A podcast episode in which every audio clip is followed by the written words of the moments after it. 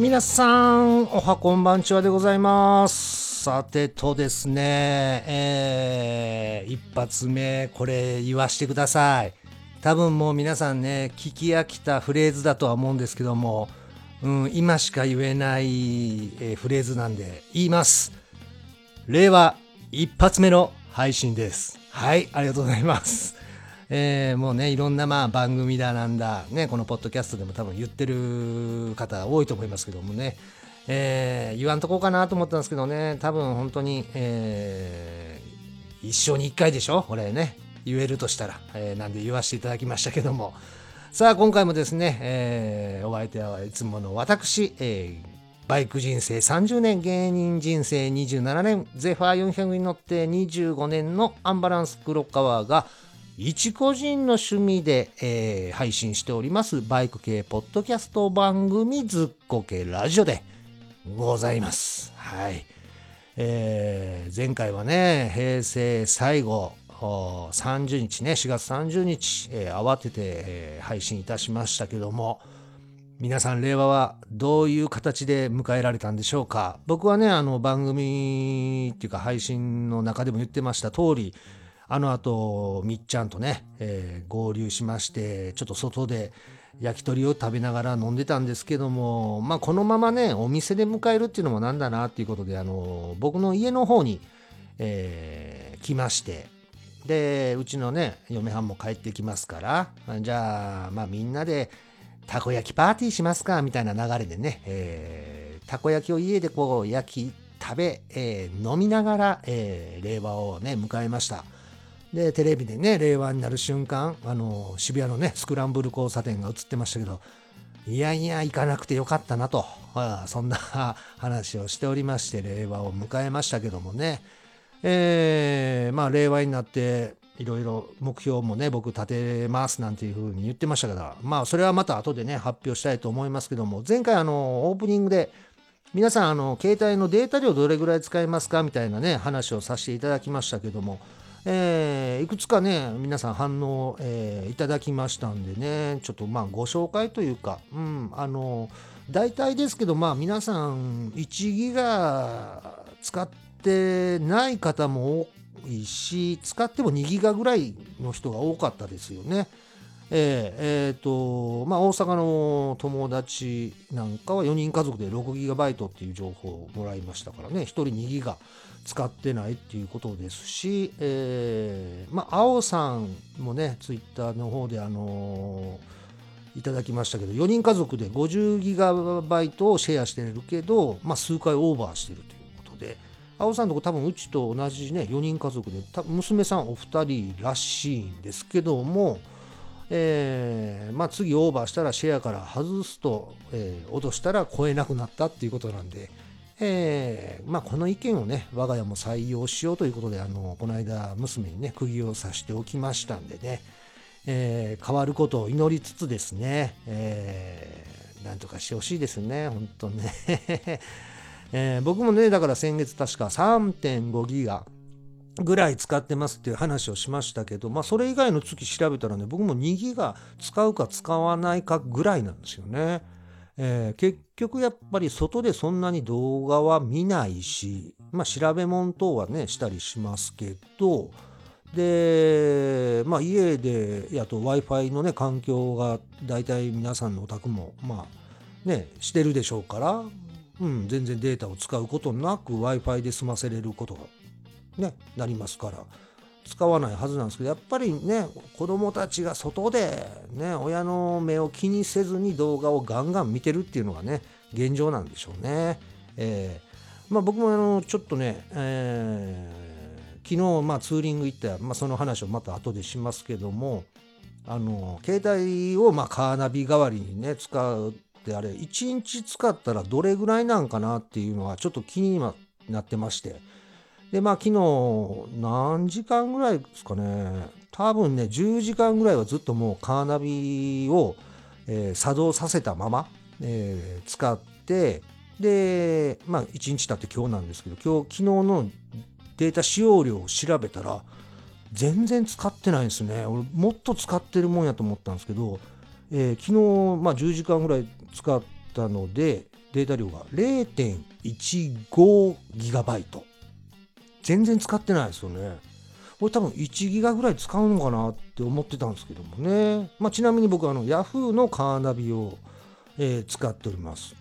まあこれ多分まあアプリねそのによって多分違いもあるんでしょうけどもね皆さんのは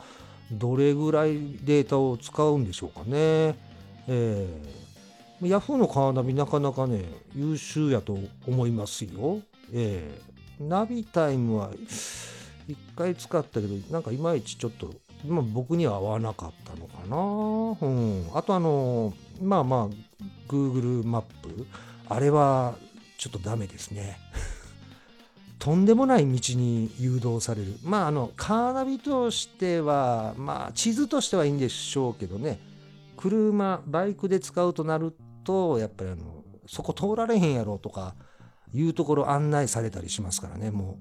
う、え、ここはあの、完全なる生活道路ですよねっていうところをね、誘導されたりしますから、えー、ちゃんとしたカーナビのアプリ使った方がいいでしょうね。まあ他皆さん、あの聞いてる方でね、Yahoo のカーナビ以外にここのカーナビのアプリ優秀だっていうのがあったらね、ぜひ教えていただきたいなと思います。うん。ね、昨日使1日使って 0.15GB。意外と使わないということでね、え今後はガンガン使いたいなというのもありますけどもね、やっぱりけど地図も持っていこうかなって昨日思いましたね。まああのカーナビアプリでもね、まあ、うん、地図を広げればね、大きく見えるんですけども、なんかこう、なんか全体像がつかみづらい。広げてみたところで、あの、表示される道が大きくしたらこう、表示から消えてしまうちっちゃい道とかあるじゃないですか。だからね、こう、なんか全体像つかみづらい。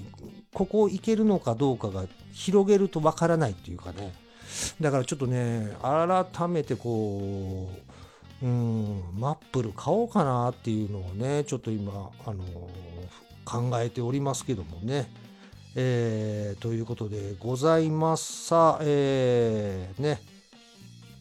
本編の方行きますか。ええ、だから令和のちょっと目標を僕立てた話と、まあ昨日ちょっとね、ツーリング行ってきたお話を、えー、したいと思います、えー、本日も皆さんお付き合いよろしくお願いします。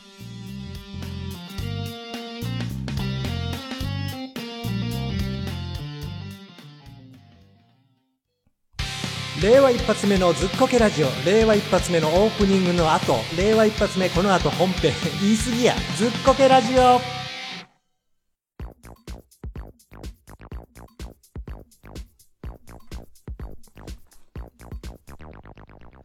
さて、というわけでね、えー、本題の方に入りたいと思いますけども、まあ、令和になりまして、目標をね、発表すると、えー、何をするかというのをね、ここで言いたいと思いますけども、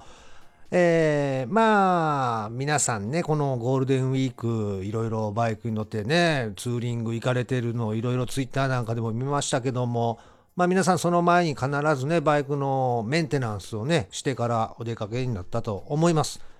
だからバイクのメンテナンスもいいですけど、一番大事なのは何かと言いましたら、やっぱりね、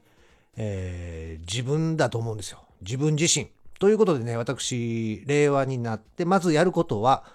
自分の体をメンテナンスするということでございます。これをまずね、えー、実行に移そうということで、まあ、ツイッターでも、えー、つぶやきましたけども、先日、ちょっとね、診察の方に行ってきました。というのも、まあ、治さなくてはいけない、えー、まあ、病気といいますか、うん、体の一部、不具合があるということですね。えー、まあ、それをね、僕ずっとまあ放置してたというか、まあ、ごまかしごまかし生活してたんで、この令和になって、まずそこを治そうということで、病院に行ってきたわけですけど、じゃあ何を治すんだと、皆さんね、もうそれは気になると思いますけども、では発表したいと思います。えー、私が病院に行きました。治さないといけないその病気とは、痔。はい。痔でございます。はい。もうね、一文字で終わるっていうのはなんか気持ちいいですよね。えー、この字、えー、C に点々じゃないですよ。あの、地にね、立ちつてとの地に点々の字、えー、山いだれに寺と書いて字、はい。えー、これをね、直そうと。自分の体をメンテナンスということで、えー、実はですね、これもう5年前ぐらいからかな、えー、発症しておりました。まあ最初はね、まあ当然軽い症状やったんで、えー、まあ市販の薬を使い、ごまかしごまかしですね。まあ市販の薬でね、こう、あ、ちょっと良くなったって感じましたから、まあそれでまた、えー、薬をやめるとまた再発。でまた薬をするは収まった。でやめる再発。これをね繰り返してたんですけども、えー、それをね5年前からですけどもそれがねもうここ1年ぐらいになるとここ1年ねずっと俺 G これ良くなってないなっていうのをもう実感しながら、えー、生活してたんですね。えー、まあ G にもいろいろ種類がございまして、えーまあ、あの、一般的に多いって言われるのは、えー、自覚ってやつです。まあ僕もこの自覚なんですけど、自覚でも内自覚と外自覚っていう、まあ二つの種類がありまして、それ以外に自老。これはね、かなりね、痛いらしいんですよね。僕はこれじゃないんであれですけど、えー、まあ説明はちょっと割愛させていただきますね。あとまあよく聞くのは切れ字とかね、えー、ございますけども、大体まあこの3つ、3パターンに分かれるらしいんですけど、僕はまあその中の自覚、えー、内自覚ってやつですけども、これね、自覚って言ったらいまいち皆さんピンとこないと思うんですけども、えー、別名もございます。ただね、この別名いうのがね、すごいこう、なんかね、嫌なんですよね。なんかバカにされるんじゃないかなっていう。なんでこんな名前誰、誰が言い出してんって思うんですよ。自覚でいいやん。ずっと自覚でいいのになぜこの名前が出てきたのか、この呼び名が出てきたのか。えー、この自覚ですね、別名、イボジなんですね。え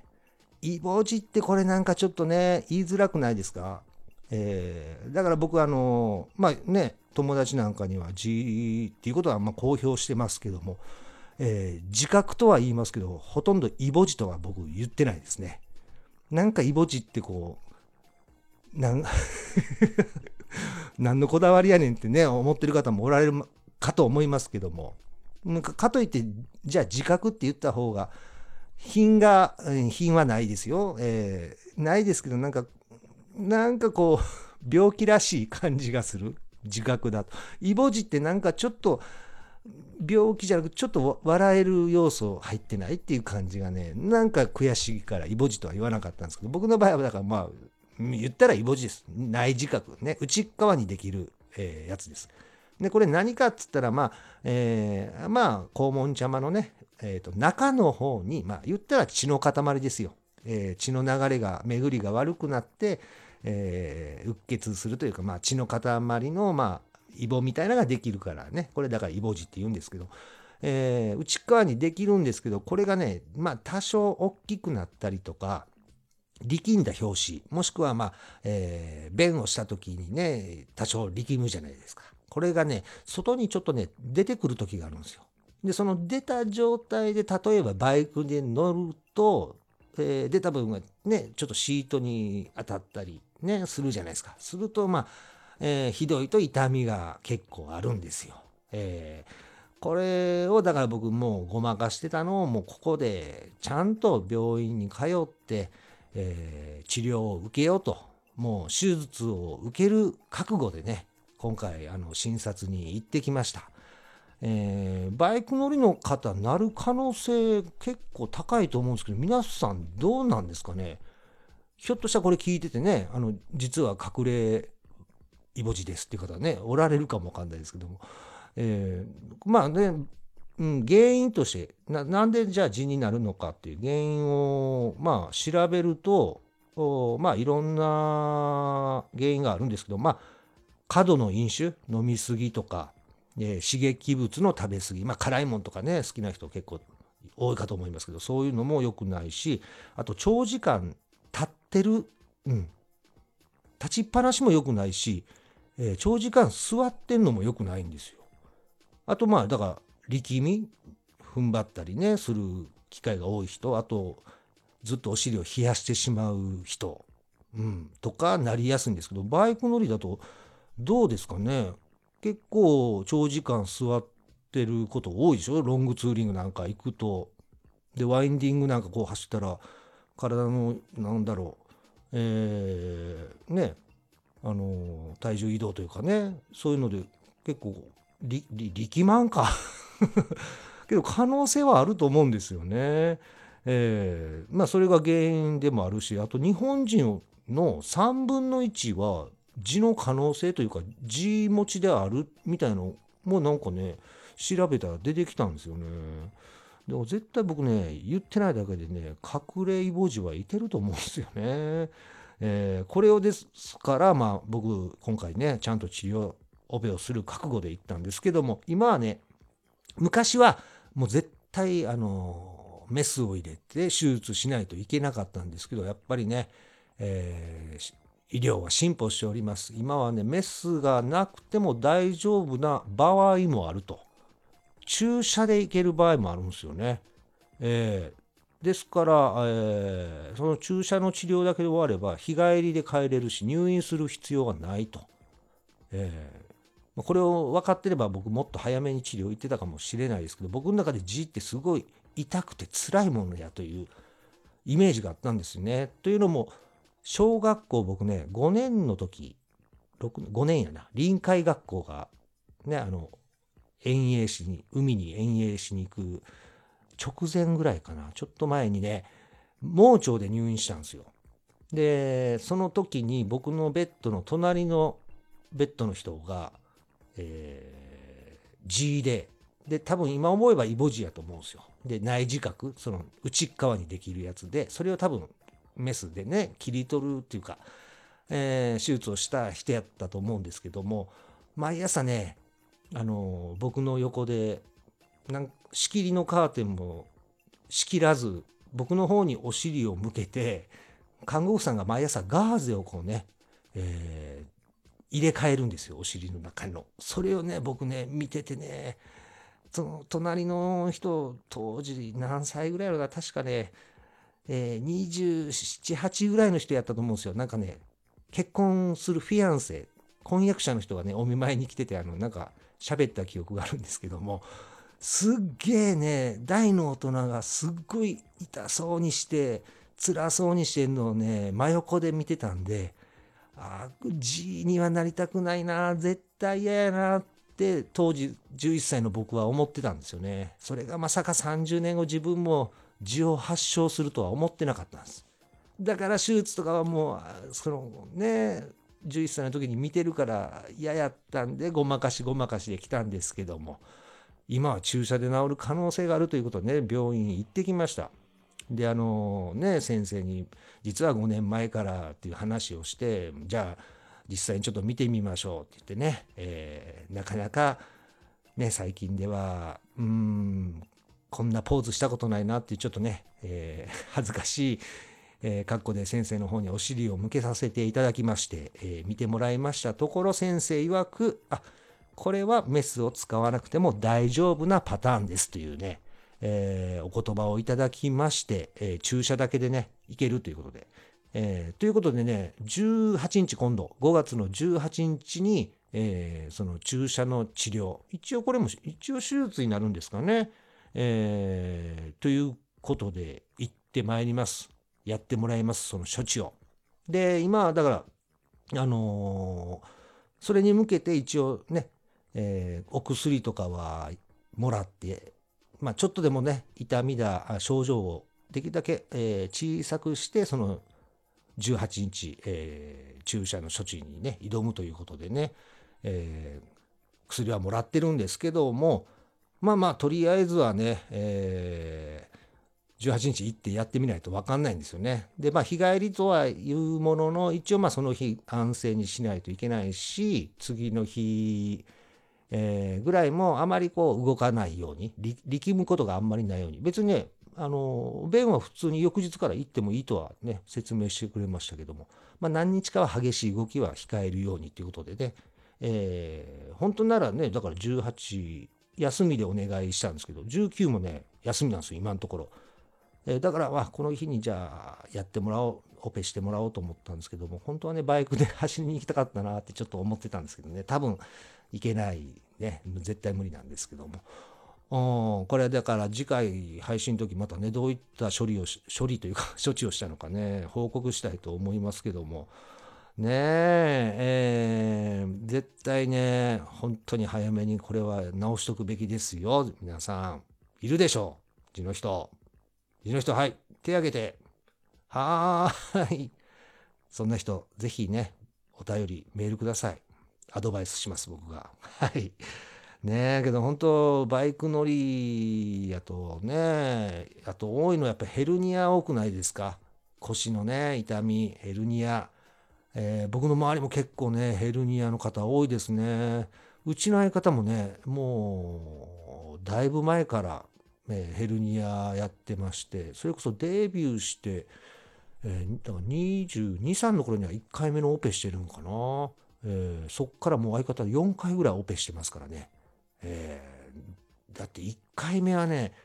あの、まあ、こんなこと今もうできないと思いますけどもまああの関西の方で有名な病院で1回目そのヘルニアの手術するのにあの今ならまあ多分もう開いて実質オペすること多分少ないと思うんですよね。今レーザー治療だとかいろいろありますから。そのね1回目のオペはね本当に背中を開いてえーな開いてこうね傷口というかあのベロンと広そこの切ったところを広げるためにね靴べらみたいのを両サイドに入れてグインと広げるってこれなんつったらいいかな難しいですけど実際それねあの VTR 撮りましたからね、えー何に使うテレビには使ってないんですけど当時ねあの雨上がりさんとアンバランスで、えっと、ライブをやってまして東京の方でねその時のあの企画であのちょうど相方が腰のオペするならそのオペの様子を撮影しようみたいな、えー無茶な企画をね病院に頼んだら先生があの芸人好きということもあって OK でねそれをあの宮迫さんがカメラ持ってね撮影しに行ったんですよ。いや多分ね今探してもどっかあるはずやなもう衝撃でしたよそのオペの仕方が。であのヘルニアってあの要は骨背骨のね、えー背骨と背骨の間の、えー軟骨？あれがまあ飛び出て横にある神経を圧迫して痛みが出るんですけどもそのね飛び出た軟骨をその宮迫さんがビデオを回してね撮影してどういう手術するのかを見たんですけどもう大工仕事ですね飛び出た軟骨をまあ言ったらまあのみみたいなやつであの飛び出た軟骨をのみみたいなのを当ててトンカチみたいなのでコンコンコンってこう削る取るっていうねそういうオペでしたね。あれはえげつない。いやほんでねそのオペが終わって傷口もねこう縫い合わせて終わった後にね宮迫さんがその手術した先生に「今回先生あの手術終わりましたけどいかがでした?」って言ったら先生が「大成功!」って思いっきりピースしてるね画像でしたけど まあそれをライブで流していやもうそれはね笑いは取れましたけど今あの VTR は多分ね流せないですよね。えーでまあその後だって相方はね3回それからまた手術してますから。あれってだからまあ背骨ってね何個もありますから。なんか第3頸椎第4頸椎とかねまあ名前があるんですけども。相方だからその手術したまた違うところの軟骨が飛び出て、えーそれはまあレーザーで直したりを繰り返してましたからね。もう4回やってます。多分バイク乗りの方ねヘルニアの方も多いでしょうね。えーえーで相方なんか去年もねヘルニアやってまた言い出してでほんまに痛くてもう現場に杖をつきながら来てたんですよ。でまあいつもの病院行ってもヘルニアだって言われて治療したけど良くならないなんかねブロック注射とかいうのなんかすっげえ痛いのを打つらしいんですけどそれでも効き目がないっつってでねセカンドオピニオン次の病院行ってそこでもダメ。サードオピニオン3つ目行ってもダメ。ね今ね一つの病院であれするよりかは2つ3つと渡り歩くというかね、しないといけないんですけども。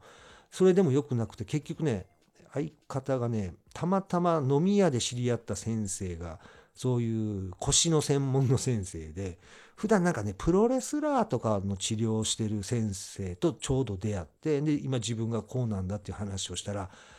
ひょっとしたらそれはヘルニアじゃないかもって言ってでひょっとしたら脊柱管狭窄症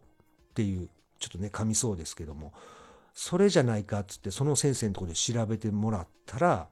えーいや間違いなくこれですねってなってその脊柱管狭窄症のオペをしてもらったら一発で治ったんですよね。だから腰が痛いイコールまあヘルニアって安易に決めつけるのも怖いしやっぱり一つの病院でねあの全て答えを鵜呑みにするのもどうかなって本当にねその件で思いましたね。えーそれはだから脊柱管狭窄症っていうのはあの背骨の中にある空洞があるらしいんですけどそのね空洞が一部、えー、と狭くなる症状らしいんですよ。で狭くなったところにまあその空間に通ってる神経にそれが狭くなって神経を圧迫して出る痛みというやつなんですって。でまあねそれだから狭くなってる部分を削って広くする手術を受けたらほんまに一発で治ったっていうね。えーいや本当ねバイク乗るにはまず自分のねメンテナンス、まあ、腰痛ヘルニアしっかり僕がね今治そうとしている G もやっぱりねバイク乗るには辛いことですからね、えーまあ、ちょっとでも気になったら本当に早めの診察しておけばいいです。だから僕もあのとりあえずね今のところ注射だけで OK って言われてますけど実際ねえーこれをもっと放置して悪化したら結局注射だけではダメな場合は、えーメスを入れてやっぱり切らないといけないっていうふうにもね先生言ってましたんで早め早めのやっぱりね診察を皆さんにもお勧めしたいです。バイクのメンテナンスもいいですけど自分自身のメンテナンスも皆さんね、えー大事にしてくださいということでございます、えー令和の目標まずは自分のメンテナンスということでして、えーお話をさせていただきました。さあさてまあこのまま続きでもう話しますけど昨日はねちょっとね、えーしあの平成の最後雨でちょっとツーリング行けなかったんで昨日行ってきました、えーその痔の診察がね昨日一昨日行ったんですけどもえーまあ、手術したらちょっとね当分ひょっとしたらバイク乗れない可能性もあるんで、えー診察受けた翌日に昨日も休みやったんでちょっとこれはもうバイクで走っておこうと思って、えーいうわけで急遽ねそのどこ行こうって思ってちょっと群馬の方北関東の方最近行ってないなと思って群馬をまあ走りに行こうって決めたんですよ。でまあなんとなくも別にね、えーここ行こうっていうのがなかったんで群馬のそうやら行ったことないとこあえー春名湖春名山あっちの方行ったことないからじゃああっちに行こうと思って、えーでねたまたま群馬に知り合いの方がいまして、えーまあ、この方石田さんっていうんですけどもまあうちらアンバランスコンビがね、えー、とデビューするきっかけになった番組が、えー、とフジテレビでね昔ゴールドラッシュっていう番組があったんですよ。オーディション番組ですね。まあこれに僕ら応募してそれきっかけでデビューしたんですけども、えー東京では関東では多分日曜土曜のか日曜かのお昼過ぎとかにやってた番組で関西では確かね月曜とかやったかな平日のなんか深夜にやってたんですけど僕はねそれを見て応募したんですけどもその番組の AD をやってた、えー方がその石田さんっていう、えーゴールドラッシュの後もねあっぱれさんま大先生のまあスタッフもやられてた方なんですけどもあこの石田さんもね腰悪くして、えーもうねその業界は辞めて今その群馬での実家に、えー帰ってトマト農園を継いでるんですけどもそうやこ石田さんもヘルニアやわ。えー まあまあいいですかその石田さんにまああのね仕事の現場ではもう会わなくなりましたけど当然ねもう業界辞めてしまったけどまあフェイスブックでまあつながって去年あたりからちょっとやり取りしててでトマト農園やってるからなんかね来る時あったら連絡してよみたいなことは言われてたんであ群馬行くんならちょっとじゃあその石田さんに連絡しようと思って、えー連絡したんです。で、えー、どっかいいスポットないですかねって。一応春名山春名湖を目指して行くつもりではあるんですけどまあそのね、えー、春名山周りに行けるスポットなんか地元の人が知ってるようななんかこうねあまり有名になってないところとかないかなっていうね、えー、思惑もあったんですけども、えー、連絡したらその石田さんがじゃあ春名山うちから近いからまずうちに寄れと。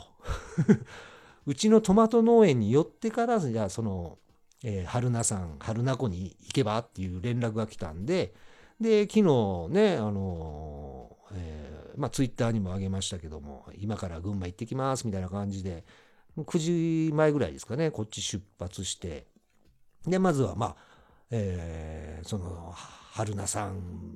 を目指すのに、えー、久々にね関越自動車道乗りましたね。いや、気持ちよかった。あのー、まあ、連休も終わってね、えー、車も少なく、しかも昨日も気持ちのいい天気で、えー、雲一つない快晴でございましてね、青い真っ青のね、綺麗な空の下を、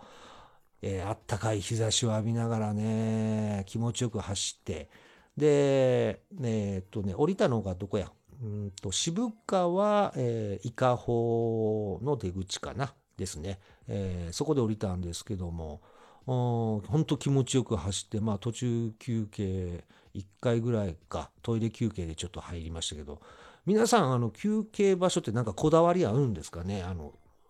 なんか大きなサービスエリアに決めてるとかいやいや穴場というかちっちゃめのパーキングエリアにこだわってるとかあるんですかね？僕はねできるだけちっちゃめのパーキングエリアを目指すというか、まあ、そこで休憩するようにしてますね。やっぱりね、大きくて人気のあるサービスエリアって人が多すぎて、こうなんか落ち着かないというか、えー、一息つけない感じ、うん、がしてね、なんか苦手なんですよ。だから僕、一人やと、まあ、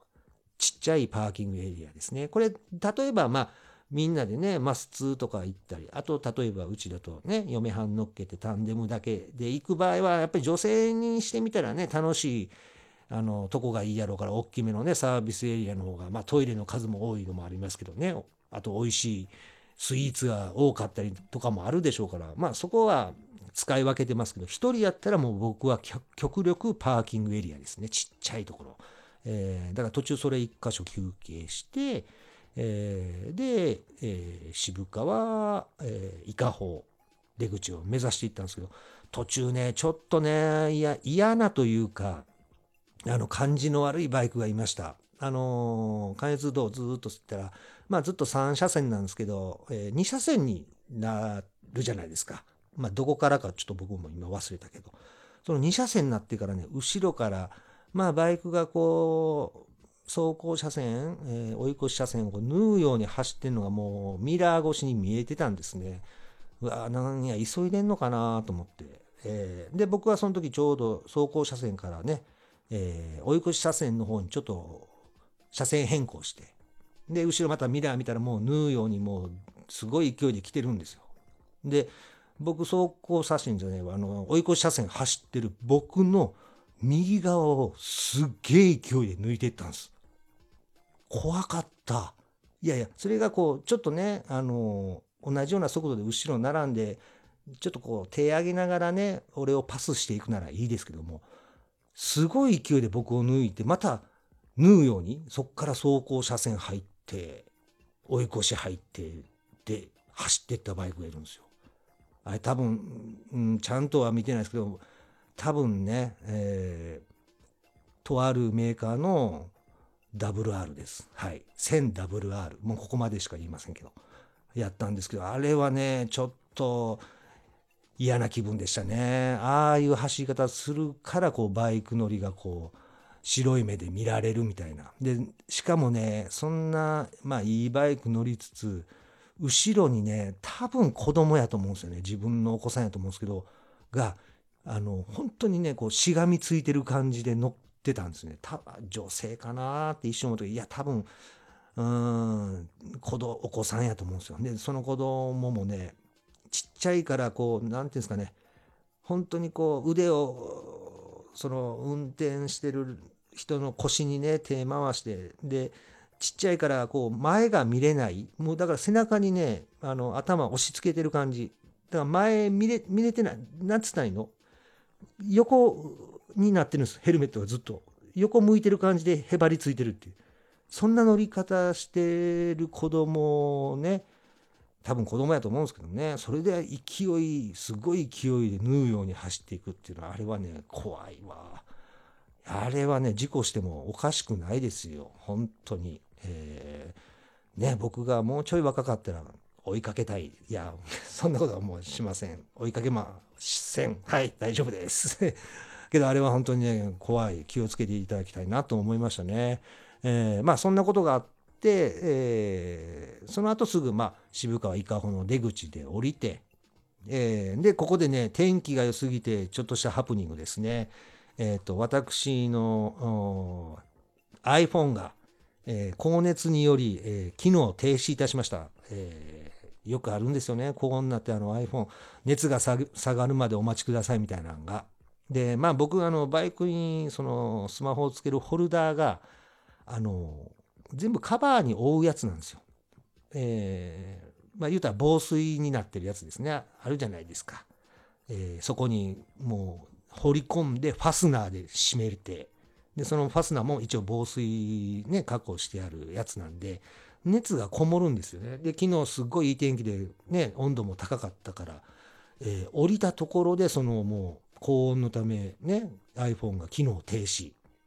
で、降りたはいいけど、じゃあその石田さんちがどう行けばいいねんっていうね。なんとなく降りてから右左ぐらいは分かってましたけども、うわ、これはもうあかんと思って、まあ、出口出て、えっ、と、どっちやったっけな、左か。左に曲がるとこまで分かったんですけど、それでちょっと走ったところでもう、うん、あの、携帯の熱をね、まず下げて、うん、カーナビが稼働するのを待とうと思って止まってたんですよ。そしたらその石田さんの奥さんがたまたまね、車で通りかかってくれて、あれ、黒川さん？って言って、はいって。あの、どうしたの？って言うから、いや、もう熱であの iPhone があの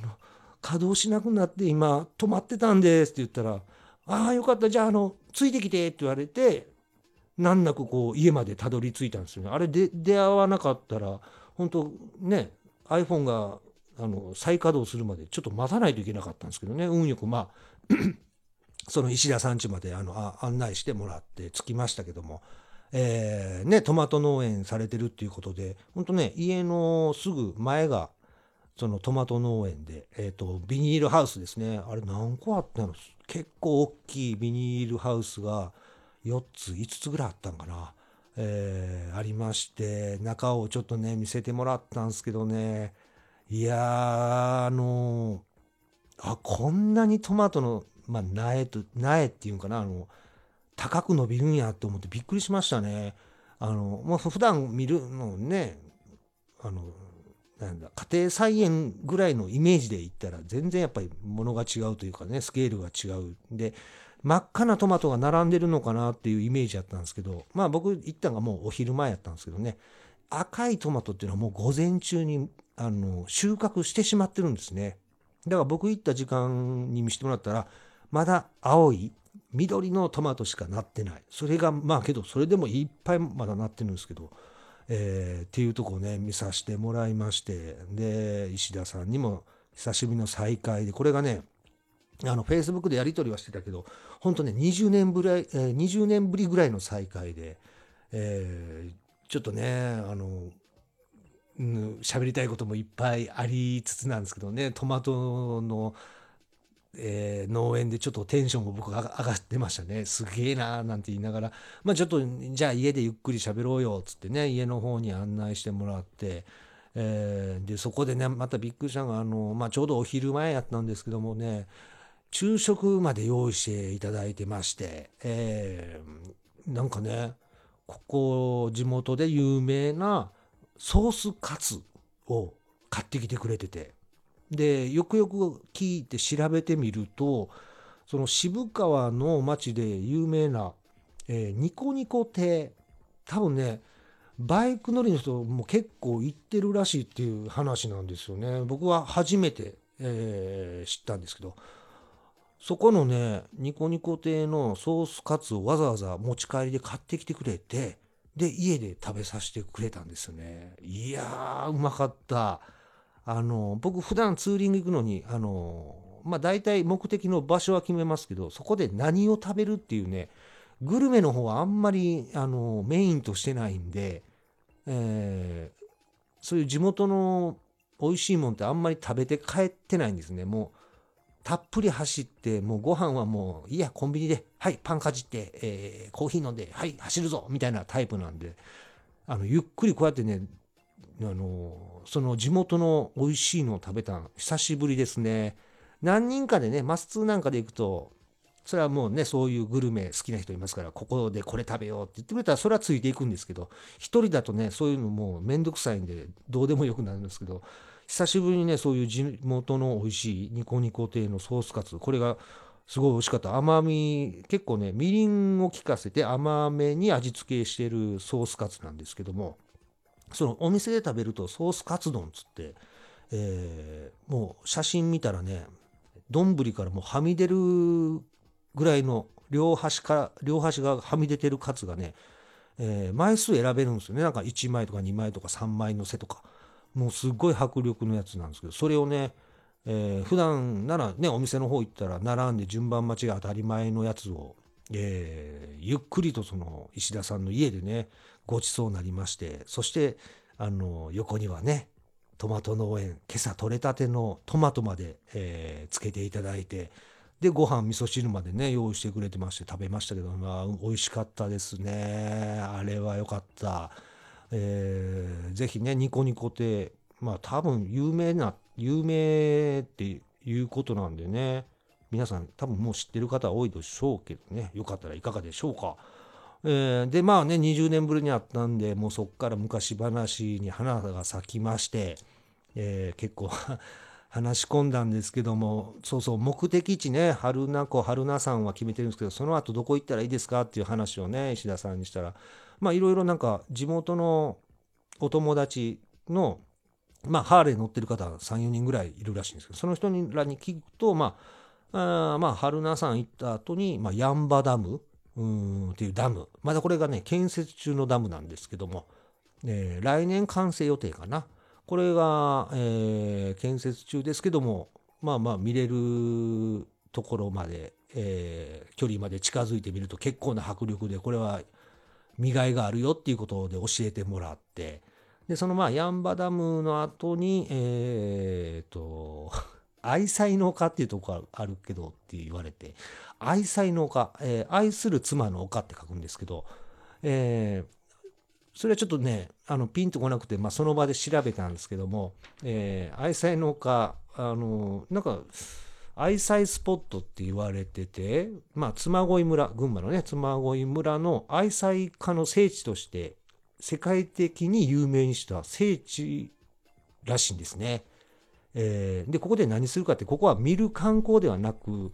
えー、叫ぶ観光スポットと。えー、その愛妻の丘で、えー、雄大な浅間山に向かって、普段ね、こう、妻には言えない、愛してるをね、叫ぶとこらしいんですよ そこ行けばって言われたんですけど、いやいや、一人ですし、今ね、あの、今日嫁連れてきてないですし、そこ行ったところで、僕がね、その丘で、愛してるよって一人で言ってたらもう痛いやつじゃないですか。ね？いや、それ、そこは行かないでしょと。で、そこを叫んだ後に、えー、横になんかハグする台があるらしいんですよ。何やようわからんけど、まあ画像で見たら台があってそこにね、2人が乗せる足のこう足跡みたいなのがあるんです。そこにお互い足を乗せてハグし合うらしいんですけども、いやもう一人で行っても何の、何やろ、インスタ映えもせえへんし、うん、あの、行くだけ、ほんまに痛いやつやから、そこはいいですって、もう断りましたけどね。えー まあ、興味ある方は、だから僕もターンデブやったらひょっとしたらね、ノリで行ってたかもわかんないですよ。嫁とね、一緒に、おじゃあ叫ぶ？な んで、ハグする？だって言ってたかもわかんないですけど、ここはもうあえてね、もう行かないですは言いましたけど。で、じゃあそれ以外はっつったら、妻恋のなんちゃらロードっつって、あ、えー、妻恋パノラマラインか。えー、ここはね、結構いいよと。えー、えー、っとね、農道なんか、あの、妻恋の有名なね、キャベツ畑がありますけど、そこの真ん中を通る農、もともと農道らしいんですけど、あの、北海道の広大な土地を走ってるかのような、あ広、広さ らしいです。北海道走ってるかのような感じがするんですって。えー、そこもいいよって言われたんですけどね。えー、あじゃあまあ、そんな感じで、まあ、行こうかなと。えー、だから、石田さん家でね、今食事をとりました。で、まあ、えー、春名湖、春名山を目指して走る。そこからヤンバダム行って、妻恋パノラマラインを通って帰ろうかなっていうのは大体ね、えー、そこで決めたんですけども。まあけどね、昔話は続きますよ。えー、気づいたらね、2時間半以上いましたね。走りに行かなあかんのにね、やっぱりね、久々にやると、まあ仕方がないですよね。えー、いやいや、もうこんな時間やっつって、もう石田さん僕出ますって言ってね、ごちそうさまでしたっつったら、また帰り際に、うちのじゃあトマト持って帰りなよっつってね、一箱もらいまして、えー、ゼファーのね、ケツにあの、くくりつけて、えー、まあ、ネットをね、ツーリング用のネットをまあいつもかぶしてるそれでね固定してで石田山地を後にしましてそっからね結構近かったですね。朝30分ぐらいかなちょうど。ぐらいでそこ着きましてただもうそこ着いた時点で、えー、3時回ってたんかなあれ。アップしましたもんね。えっとうん3時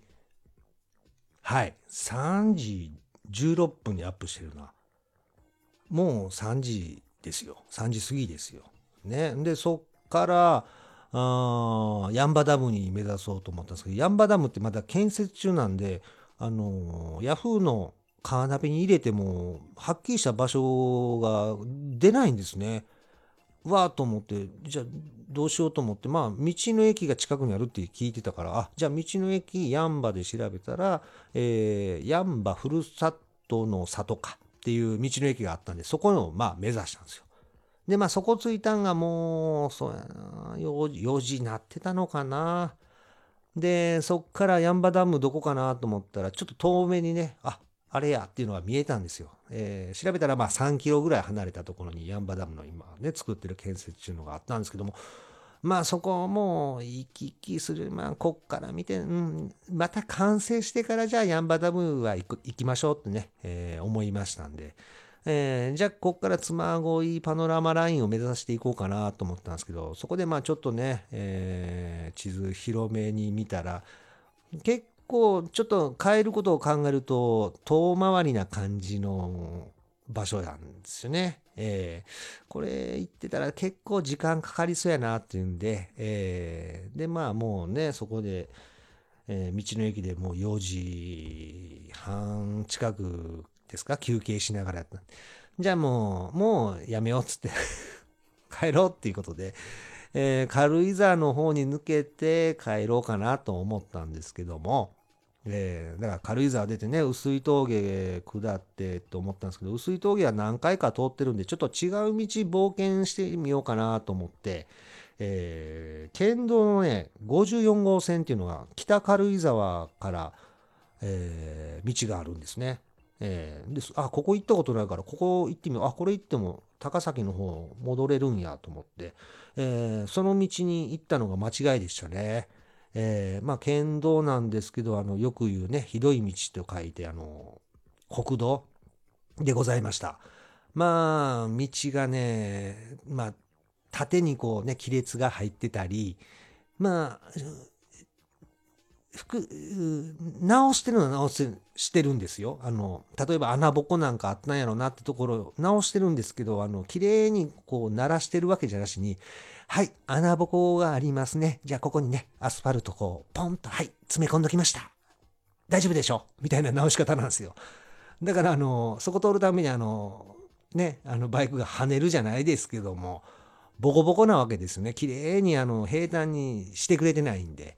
そんな道が永遠と続きまして、結構なね、えー、下り坂をずっと下っていきました。だから初めて通るからね、ほんと怖いから、慎重に走りますし、で、結構道幅も狭いのと、結構ね、対向車がね、結構走ってきてたんですよね。だから、あもうこれはもう超あの気をつけて走ろうと思って。で、ね、ああいう時やっぱりカーナビありがたいですよね。まあちょいちょい、じっとは見れないですけど、ちょいちょい確認でね、次のコーナーは、ああヘアピンになってる。あ、ヘアピン3つ続くんやとかいう確認がね、あれ取れるのは、すごいありがたいですけどね。もうそれ、そっちのね、県道54号を通ったあんで結構時間かかって、高崎の方に戻る頃にはもう6時回ってたのかな。うん、6時回ってました。ほんならもうなんか変なテンションになってきまして、まあそのまま高速ね、またあの乗って帰ればいいんでしょうけど、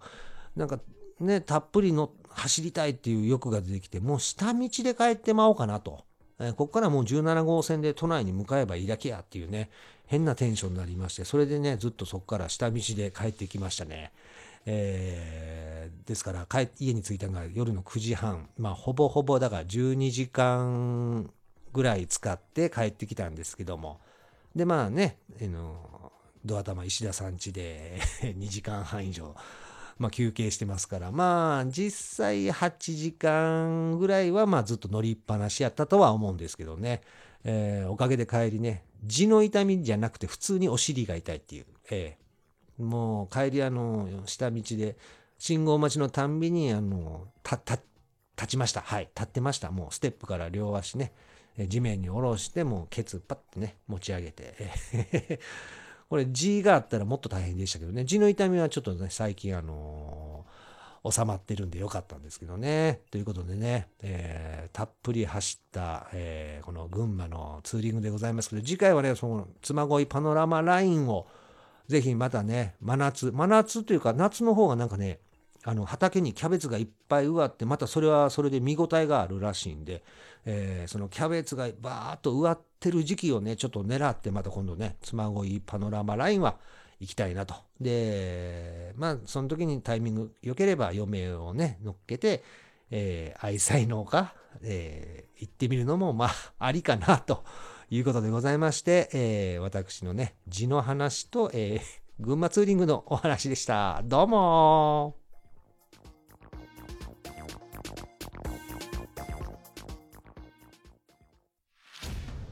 バイクを維持するのは結構お金がかかる。日々のメンテナンス保険など。しかしポッドキャストずっこけラジオを聞くのは無料。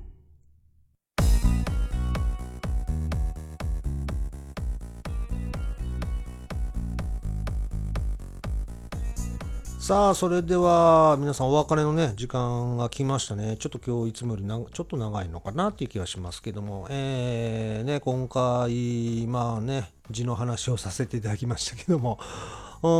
次回はだからそのね、痔の治療がどうなったかをまたね、報告したいと思います。ぜひ皆さんお楽しみ、まあこれを楽しみに待ってる人はいないとは思いますけどね、まあよかったら聞いていただきたいなと思います。あと皆さんからのね、えー、メール等お待ちしております。えー、まあ番組のブログ等、えー、シーサーブログとかでやってますし、あとまあ Facebook だ、なんだ、SNS ですね。えー、まあアンバランス黒川忠文とか、えー、まあずっこけラジオとかで検索してもらうと、えー、いろんなもの出てくると思いますんで、えー、連絡取れるとこからなんかお便り、メールいただければなと思います。あと、そうですね、あの、iTunes レビューですね。えー、皆さんぜひね、いただきたいと思います。今回ですね、えー、ご紹介しますね。一つね、えっ、ー、と、星一ついただきました。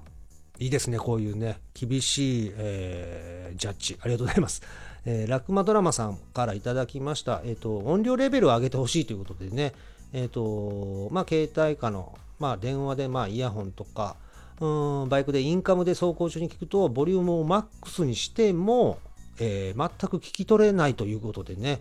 えー、聞く側での音量上げ下げの余地を与えてほしい、よろしくお願いいたしますということでね、えー、貴重なご意見ありがとうございます。そうですよね。確かに僕ちゃんとレベル確認してないというかね、